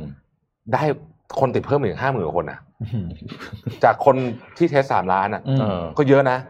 อืมอืมนะฮะก็นั่นแหละก็ตอนแรกมันเลยมีข่าวตอน นู้นเลยที่บอกว่าไม่ต้องเทสก็ได้จะไม่ต้องมียอดผู้ติดเชื้อเห็นน้อยไปๆตกจะได้ใจเห็เออนน้อยอืมเอใช่อไหมใช่ไหมอะไปดูที่ขอเดี๋ยวขอแจกของก่อนได้ไหมฮะอ่าเดี๋ยวเรื่องเดี๋ยวแจกของใช่อะใช่ผมใช่พอดีใช่เมื่อเช้าเห็นคุณแท็บไปวิ่งแล้วโพสต์ผมเลยหยิบไอ้เครื่องปั่นพกพานี่ติดมือมาด้วยนี่ของ Anitech อะเมื่อกี้พูดเรื่องน้องทันไปเลยอยากจะให้อ่าคอมเมนต์ให้กำลังใจน้องทันหน่อยได้ไหมอ่าแล้วก็ผู้พิการนั่นแหละอ่าน้องทันและผู้พิการอ่าให้ว่ากำลังใจอ่าให้กำลังใจหน่อยว่าว่าเอออยากจะให้กำลังใจแล้วน้องทันก็พิมพ์มาแล้วกันนะครับแล้วก็เดี๋ยวให้ดาบเลือก คอมเมนต์ที่ดีที่สุดแจกให้ไปอืมอ่าครับอะแล้วก็นี่นี่นี่หนังสือพูดได้ภาพก็แจกอีกสามชุดนะครับ ชุดละสองเล่มนะครับพูดได้ภาพหนึ่งพูดได้ภาพสองอืมอืมแจกอะไรเดีย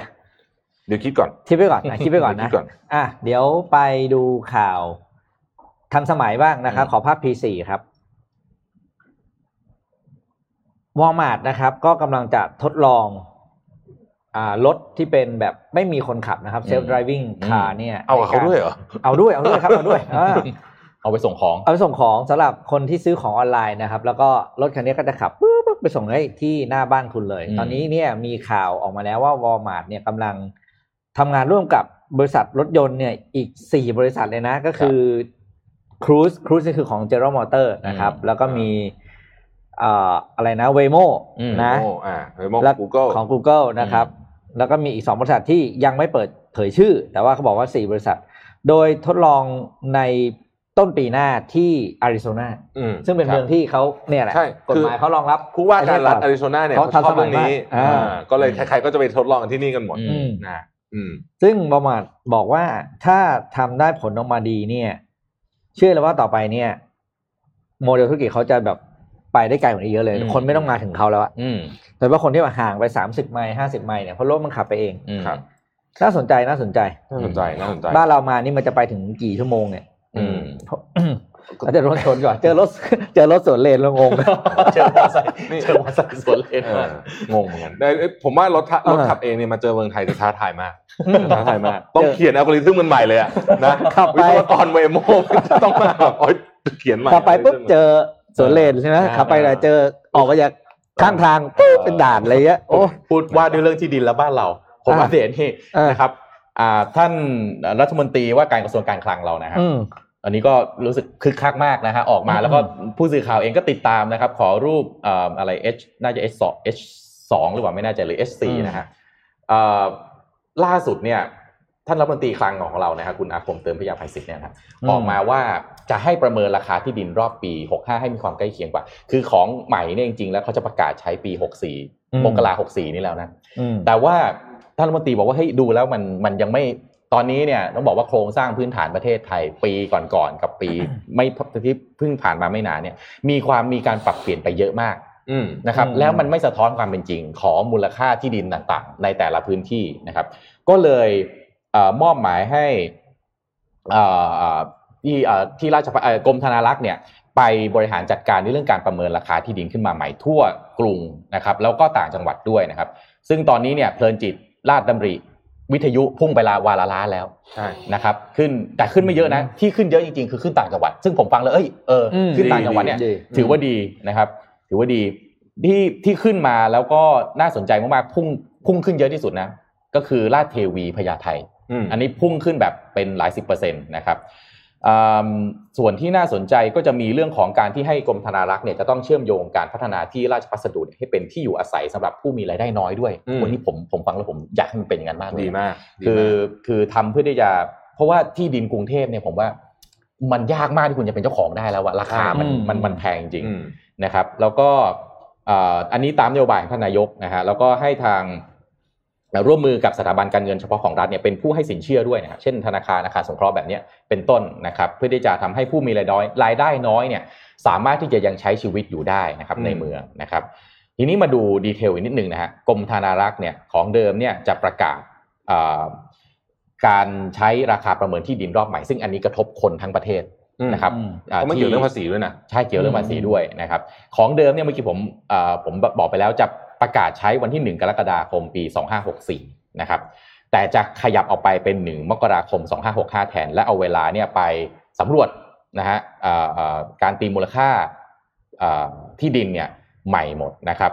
หลาย ๆ ที่น่าสนใจผมยกขึ้นมาพูดให้ฟังนะครับ เช่น เพชรบุรีมักกะสันนี่ไป5 0 0แสนแล้วนะต่อวาโอ้โหนะครับ หนองจอกลาดกระบังนี่ก็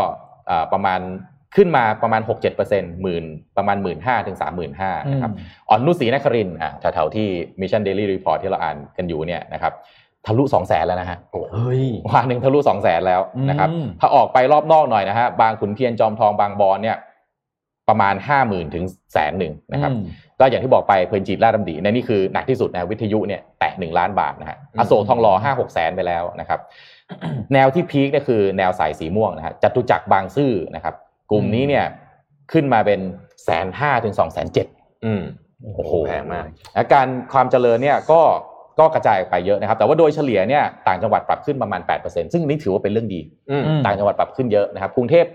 เหมือนเมื่อกี้พูดไปเหมือนแพงนะ แต่เปอร์เซ็นต์การปรับขึ้นสู้ต่างจังหวัดไม่ได้อืมอะผมว่าไอไอการดิสติบิวความมั่งคั่งออกไปรอบนอกได้แบบนี้เนี่ยถือว่าอันนี้ต้องชมนะอืมแต่ต้องต้องมาดูอีกทีต้อนะงครัมาบดูกันอะรู้ละจะแตกอะไร ก่อนจะไปถึงสองสามข่าวสุดท้ายอืม ข่าวที่ผมอ่านไปนะครับ Travel Bubble อ่าสิงคโปร์ฮ่องกงเขาจะมี first flight วันที่เท่าไหร่ อ่าโอ้โหอ่าอันนี้ผมจำไม่ได้เลยอันนี้ตรงตัวไปเลยตรงทั้งหมดตัวนี้สานะมสามรางวัลสามเซตนะครับสามเซตนี่เกี่ยวกับวันไหนบ้างสามเซตนี่ให้ให้เกียรติคนดูมากจริงนะครับโอเคอะผมมีข่าวนี้นิดนึงฮะพี่ปิ๊กคุณโทมัสช่วงครับโควิด -19 เนี่ยเอ่อสิ่งหนึ่งที่มันมาพร้อมกับโควิด -19 เนี่ยก็คือการใช้พลาสติกอืม เยอะขึ้นอืมมากมากๆเลยครับ ตั้งแต่ฟู้ดเดลิเวอรี่หน้ากากนะครับอืมเอ่ออุปกรณ์การอะไรป้องกันตัวของเราทั้งหลายเนี่ยนะโรงแรมต่างๆ ก็ต้องห่อทุกอย่างอ่าใช่ไหมใช่เวลาไปกินข้าวตามร้านอาหารเนี่ยเขาห่อออ่าใช่ทุกอย่างเนี่ยพลาสติกหมด ก็เป็นที่มาว่าเอ่อเดือนมกราถึงมีนาปี 2020 เนี่ยครับขยะพลาสติกเพิ่มขึ้น 15%นะครับมวันหนึ่งเนี่ยปี 2018 นะเราใช้ 5,500 ตันต่อวันครับเพิ่มเป็น 6,300 ตันต่อวันโอ้โหนะครับ คือมันขยายตัว 62%เยียร์เยียเยอะมากเลยนะอืมเป็นเรื่องที่น่าเป็นห่วงมากนะครับ เพราะฉะนั้นเนี่ย คือเขาก็เลยตั้งคำถามว่า เอ๊ะ เราจะปลอดภัยจากโรคติดต่อ แล้วก็กับเอ่อเศรษฐกิจแบบใหม่เนี่ย แล้วถ้าอืมสิ่งแวดล้อมจะไปด้วยได้ยังไงนะครับอืมคำตอบอาจจะเป็นเรื่องของพลาสติกชีวภาพแบบย่อยสลายได้ตามตามธรรมชาติอะ compostable com compostable compostable พลาสติกอะนะครับอืมเมื่อผ่านกระบวนการหมักจะสามารถสลายตัวเป็นแร่ธาตุเป็นสารประกอบในธรรมชาติหรือเป็นปุ๋ยได้นะครับเอ่อ ในระยะไม่เกิน 90 วันนะครับ ปัจจุบันอืมเม็ดพลาสติกแบบย่อยสลายที่นิยมใช้ที่สุดคือ PLA อืมซึ่งไอ PLA เนี่ยมันผลิตจากข้าวโพดมันสำปะหลังและอ้อยอืมอืมพวกเนี้ยนะครับ คือไอของที่มีในประเทศไทยทั้งหลายเนี่ย คุณสมบัติใกล้เคียงพลาสติกทั่วไปนะครับ ช่วยเอ่อยืดอายุการเก็บรักษาอาหารยืดอายุการวางบนชั้นอะไรต่างๆนานาเหล่านี้เนี่ยนะครับ อืมอุตสาหกรรมพลาสติกชีวภาพเนี่ยเป็นหนึ่งในอุตสาหกรรมเป้าหมายของ New S Curve เพื่อขับเคลื่อนเศรษฐกิจไทยนะอืมนะครับตอนนี้เนี่ยที่ EEC เนี่ยมีโรงงาน PLA ของ Total Corp Corbion อืมอืมซึ่งเป็นการร่วมทุนระหว่างบริษัท Total ที่ทอืมำพวกไอ้อะไรอะน้ำมันนะนะครับกับกับ Corbion เปิดในปี 2019 นะครับกำลังการผลิต 7,000 75,000 ตันต่ออมปีนะครับซึ่ง จะทำให้ประเทศไทยเนี่ยเป็นฐานการผลิตเอ่อพลาสติกชีวภาพ PLA ใหญ่อันดับสองของโลกเลยนะฮะครับอืมส่งไปที่ยุโรปเป็นหลักนะฮะวัสดุที่วัตถุดิบเอามาจากอ้อยในประเทศไทยนี่แหละอืมนะครับซึ่งมันน่าสนใจมากเพราะว่าเขาเชื่อว่าตลาดเนี้ยมันโตเยอะมากนะครับอืม12%ต่อปีตั้งแต่อืมปีนี้จนถึงปี 2010เอ่ออืม2025 นะฮะแล้วก็เอิ่มมันมันเป็นเป็นไปตามเทรนด์ของโลกครับปัญหาก็คือมันมีปัญหาหนึ่งอืมมันแพงอื มมันถ้าเอาต้นทุนเลยเนี่ยมันแพงกว่าพลาสติกทั่วไป2อถึงสเท่าอืมนะครับตอนนี้สิ่งที่ภาครัฐพยายามช่วยเหลือก็คืออะถ้าคุณใช้พลาสติกนี้ คุณจะสามารถนำต้นทุนเนี่ยมาหักได้อืม1.25 เท่าของรายจ่าย ก็คืออาเรียกว่าไปเป็น offset ผลไปออฟเซ็ตไปหาแต่ก็ยังไม่พอนะอ่าก็ยังไม่พอ แต่เขาเชื่อว่าเทคโนโลยีมันจะทำให้เออมันถูรากคาลถูงกไปลงเรื่อยอืมๆนะครับอันที่สองเนี่ยการจัดเก็บพลาสติก แบบนี้เนี่ยนะฮะที่ย่อยสลายได้เนี่ยมันจะต้องจัดเก็บในสภาวะที่มีอุณหภูมิความชื้นและระดับจุลินทรีย์ที่เหมาะสมด้วย ไม่งั้นจะกลายเป็นปัญหาใหม่ก็คืออมมันจะกลายเป็นว่าถ้าเก็บไม่ดีอืมมันจะไปรั่วลงทะเลฮะหนักกว่าเดิมอีกอ้าวเอาเหรอนะฮะเออหนักกว่าเดิมอีกเพราะฉะนั้นเนี่ยเอ่อนี่ก็อาจจะเป็นทางออกของเรื่องพวกวัสเอ่อวัสดุพลาสติกในอนาคตนะครับอืมอย่างไรก็ดีเนี่ย ประเทศไทยเนี่ยได้เปรียบอืมได้เปรียบหลายประเทศ เพราะว่าที่ตั้งเราเหมาะเรามีวัตถุดิบอืมนะครับ แล้วก็ เอ่อเทคโนโลยีมีแล้วเพราะมีการมาลงทุนจริงแล้วอืมนะครับก็เป็นข้อมูลจากเอ่อ SCB นะครับก็ขอบคุณข้อมูลจากกรุงเทพธุรกิจกับ SCB Wealth Advisory นะฮะอืมอืมผมว่าเรื่องนี้ก็เป็นประเด็นสำคัญเพราะว่าผมก็รู้สึกว่าผมใช้พลาสติกเยอะขึ้นจริงอะอืมช่วงเนี้ยอืมมันเยอะเยอะมันอยู่ทุกที่เลยอะนะอืมอืมนะช่วงโควิดเนี่ยนะครับอะอะผมปิดท้ายด้วยแกดเจ็ตวันละตัวครับอ่าขอรูป H เอ่อ H อ่าห้าหน่อยนะฮะถ้าเมื่อก่อนเราจำได้นะมือถือแพงๆ มันชื่อ Virtu Virtu อ่า Virtu Virtu เออเอออันละกี่แสนเนี่ยเอโอ้อโหแพงมากนะฮะ Virtu อืมตอนนี้นะฮะมาทีมงานเก่าของ Virtu นะฮะออกมาตั้งบริษัทนะครับอ้าวแล้วก็ทำบริทำเอ่อมือถือคล้ายๆ Virtu ออกมาเลยนะครับแต่ใช้ชื่อว่า SOR XOR เออ Source นะครับแล้วแล้วก็มี apostrophe s ด้วยนะครับอืมทำจากไทเทเนียมนะฮะราคานะครับ4,000 US ดอลลาร์นะครับโอ้โหจะเริ่มขายปี 2021 คือปีหน้านะครับ มือถือซอเนี่ยก็อย่างที่บอกนะฮะไม่ใช่มือถือนะครับ มันเป็นเครื่องบ่งบอกรสนิยมและอืมสถานะนะครับ เพราะฉะนั้นไอ้ไม่ต้องไปสนใจเรื่องว่ามันใช้อะไรระบบนะปฏิบัติการอะไรเชื่อมระบบปฏิบัติการชิปเซตอะไรเอาว่าใช่โทรศัพท์ได้อะเอาว่าโทรแค่โทรศัพท์ได้เออแล้วก็เหมือนเป็นเครื่องประดับมากกว่าเออนะครับ ก็ลองไปหาซื้อกันได้นะครับ ตอนนี้ก็อาจจะขายแค่อยู่บนอ่าไอเอ่อเว็บไซต์เท่านั้นนะครับ ชื่อเนี่ยชื่ออะ เขาบอกโอเคเขาบอกด้วยว่าวิธีอ่านชื่อนะมัน XOR นะให้อ่านว่า XOR อืมอะไม่อ่านว่า SOR อ่าน XOR นะครับ อ่านว่า XOR ก็มาจากทีมงานเดิมของทาง Virtu เลยนะครับ แล้วก็ทีม C ระดับ C level ทั้งหลายของเขาแล้วก็ทีม former employee ต่างๆ ของของเวอร์ทูเลย แล้วนะเวอร์ทูเขายังอยู่ไหมตัวธุรกิจเขาผมผมยังเห็นอยู่ตามสนามบินนะ แต่ผมก็ไม่แน่ใจว่ามันยังขายอยู่หรือเปล่าเอาเอาจริงผมยังไม่เคยมีเพื่อนสักคนที่ใช้เวอร์ทูสักกับคนเดียวเลยคือผมว่าโทรศัพท์เนี่ยมัน ถ้ามันสมัยก่อนอะ ผมว่ามันโอเคนะในอืมอันนี้เราพูดกันแบบในในแง่ของอืมวิเคราะห์นะแต่ยุคนี้โทรศัพท์มันเป็นหลายอย่างมากไงใช่คือคุณแบบระบบปฏิบัติการคุณต้องเทพอืมจอมันต้องมีพื้นที่พออืมอะไรอย่างเงี้ยต้องปลดอืมล็อกหน้าคือความสำคัญพวกนั้นนะมันสำคัญไปกว่าตัวความหรูหราของอืมเฮ้ยแต่จะบอกว่ามีอะไรรู้ไหมที่แพงอืมเคสเออเคสผมผมเพิ่ง เนี่ยล่าสุดเนี่ยผมก็ไป search เคสใช่ไหมแล้วก็โดนยิง ad ตามสไตล์อะอ่าแล้วมันมีสองสามเจ้าอ่าที่ที่ดูเหมือนว่าผมเคยเห็นคนใช้ด้วยเนี่ยนะอืมแล้วผมก็เพิ่งคลิกเข้าไปดูเคสนี่อันหนึ่งแบบพันห้าร้อยเหรียญนะฮะเฮ้ยน่าจะแพงกว่าน่าจะแพงกว่ามือถือนะเคส iPhone อะเออเออแพงกว่าตัว iPhone อีก ไม่มีนะที่ทำจากทองอะไรอะไรโอ้ยเนี่ยเยี่ยมนะแต่ทองอะไรอย่างเงี้ยไม่ได้หุ้มนะเป็นแค่แบบก้านเออเหรอๆเออใช่ใช่เป็นก้านๆใช่ใช่ใช่เป็นใช่เดี๋ยวก้านผมโพสต์หารูปให้คือแบบเออเป็นก้านเหรอเป็นเหมือนมันใช่มันไม่ได้เป็นหุ้มหมดฮะมันเหมือนแบบยึดอยู่มุมมุมๆอ๋ออ่ากิ๊กกิ๊กใช่แล้วเป็นใช่คือ คือมือถือเนี่ยแต่ต้องบอกว่าว่ามือถือคือมือถือเนี่ยเอ่อปัจจุบันเนี่ย benefit ของมือถือจริงๆ คือมาจาก network effect คำว่า network effect คือ ถ้าผมใช้มือมือถืออย่าง iPhone หรือ Android ผมใช้อยู่คนเดียวเนี่ยไม่มีประโยชน์เลยเลยนะ ใช่ แต่มันอ่ามัมันมีมูลค่าเพิ่มมากขึ้นก็เพราะว่าทุกๆคนใช้ไงอืมพี่ปิ๊กใช้คุณแทบใช้อ่าเวลามันเราอยู่ด้วยกันคุเลย อ่า ใช่ มันสิ่งเนี้ยมันเรียก network effect ยิ่งคนใช้เยอะมูลค่าของมันยิ่งสูง มันไม่ได้เกิดจากฮาร์ดแวร์ ไม่ได้เกิดจากการตกแต่งของมันเท่านั้น แต่มันเกิดจากลูกค้าทุกคนนี่แหละพอมันใช้เยอะๆ user นั่นแหละคือมูลค่าที่แท้จริงของมือถือไม่ใช่ตัวมือถือเอง เออ อันนี้นะเออใช่ประเด็นนี้ถูกต้อง เพราะฉะนั้น Vertu นี่ก็ อาจจะไม่ได้สนใจ network effect ไงสนใจสถานะ ถือไปหยิบออกมาปั๊บคือโอ้โหต้องต้องมีอีกเครื่องอะใช่คนที่ต้องมีเครื่องใช่เอาเป็นว่า สมมุติว่าถ้าคนที่แบบเอาพูดจริง Vertu เขาไม่ใช่หรือหรือรู้เอ็กซอเนี่ยไม่ใช่โทรศัพท์ดังมากพูดอย่างนี้นะถ้าดูจากหน้าตาเนี่ย เอาไปวางไว้เนี่ยโจรบางทีไม่กล้าเอานะคิดว่าโนเกียคิดว่าโทรศัพท์ไอโฟนชัวร์กว่าคิดว่าโทรศัพท์แบบเออธรรมดาก็โอ๊ยไม่เอาอืมไปขโมยเครื่องอื่นดีกว่าอะไรเงี้ย อันเนี้ยเนี่ยผมเออเจอแล้วเคส iPhone อันละ2,250 US โอ้โหอะไรวะเนี่ยทองแล้วไม่ได้หุ้มด้วยนะไม่ได้หุ้มด้วยนะเนี่ยเดี๋ยวคุณคุณโทมัสลองโยนรูปให้ดูเนี่ยเออแต่ว่าก่อนจะก่อนจะอ่านอ๋อไอเนี้ยเหรอที่บอกใช่ไอเนี้ยเหรอเราพูดเรื่องเศรษฐีกันอยู่ใช่ไหมเออใช่อ่าผมเล่าให้ฟังว่าตอนนี้นะครับ Bloomberg Billionaire Index ก็ออกมารายงานว่านี่เป็นครั้งแรกในประวัติศาสตร์ของโลกนะฮะที่เรามีมหาเศรษฐีที่มีทรัพย์สินอืมนะเกินหนึ่งแสนล้านเหรียญสหรัฐ นะฮะนั่นเนี่ยอืมหนึ่งแสนล้านเหรียญสหรัฐเนี่ยห้าคนนะครับโอ้โหเบอร์นาร์ดอาร์โนอ่าอ่า LVMH LVMH นะครับเจฟเบโซสบิลเกตส์มาร์คซักเคอร์เบิร์กแล้วก็อีลอนมัสอืมอืมนะฮะห้าคนนะครับ ในบรรดาห้าคนนี้เนี่ยเอ่อต้องบอกว่าเขาไม่ค่อยถูกกันด้วยนะห้าคนเนี้ยอืมอะอันตัดเบอร์นาร์ดอาร์โนทิ้งไปนะฮะอ่าเขาคนเราวงการเจฟเบโซสบิลเกตมาร์คซักเคอร์เบิร์กกับอีลอนมัสเนี่ย มีความแบบแขวะๆกันนิดหน่อย คุณรู้ไหมครับว่ามันเคยมีคนหนึ่งไปสัมภาษณ์อีลอนมัสแล้วพูดถึงว่าเออคุณคิดยังไงที่เจฟเบโซสทำเอ่ออะไรไอเอาอวกาศ Blue Origin นู่นนี่อะไรเงี้ยอีลอนมัสตอบว่าอะไรไหม Jeff who คนละผ่านต้องคิงคิงๆกันตลอดเวลาเจฟคนเนี่ยฟูใครวะอะไรเงี้ยเออโอ้โหเจฟฟูเนี่ยเนี่ยเอาเอาเอารูปขึ้นมาหน่อยครับดับเนี่ยเอออัอันละสองพันสองร้อยห้าสิบ US อะไรวะก็ไม่รู้อะไรไม่รู้อะไรมาสองพันสองร้อยห้าสิบเออแพงแพงกว่าเครื่องอีกอะคือเวลาตกนี่ไม่เสียดายเครื่องนะอืมตกเนี่ยเสียแล้วดายกันอะไรได้ไหมเสียดายเนี่ยเคสเดี๋ยวเดี๋ยวดูโอ้โหมันกันมันน่าจะกันอะไรได้ไหมเนี่ย ผมว่ามันไม่น่าจะกันอะไรได้นะดูแล้วมันไม่น่าจะกันอะไรได้ อืมนะอืมก็ตายตายนั่นแหละมีมีมีของแพงๆพวกนี้เต็มไปหมดเลยเนาะอ๋อในขณะเดียวกันเนี่ยเราก็ต้องบอกว่ามันก็มี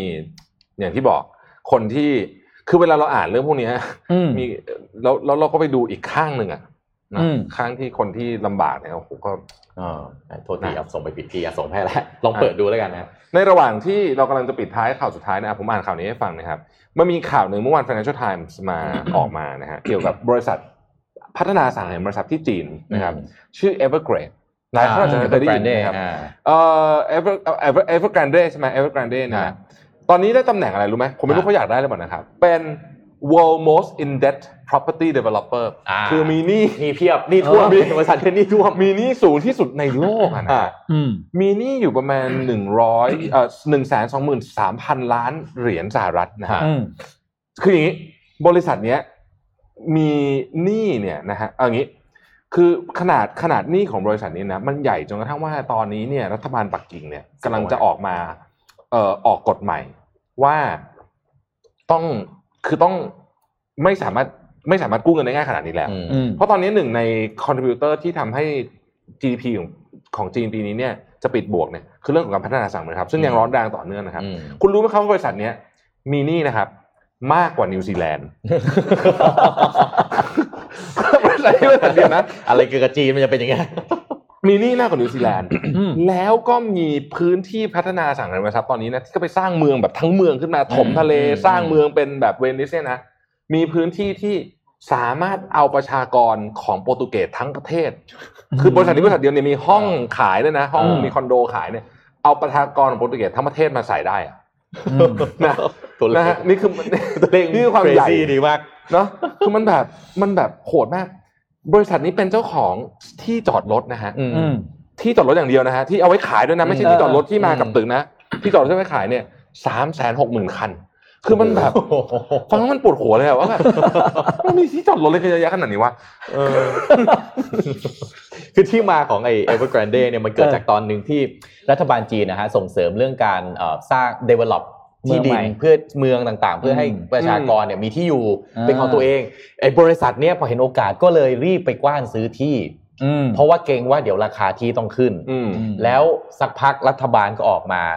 ติด circuit breaker กับไอ้ฟองสบู่อสังหาริมทรัพย์อืมในจีนอืมมันเลยกลายเป็นว่าตอนนี้เนี่ยหนี้เต็ม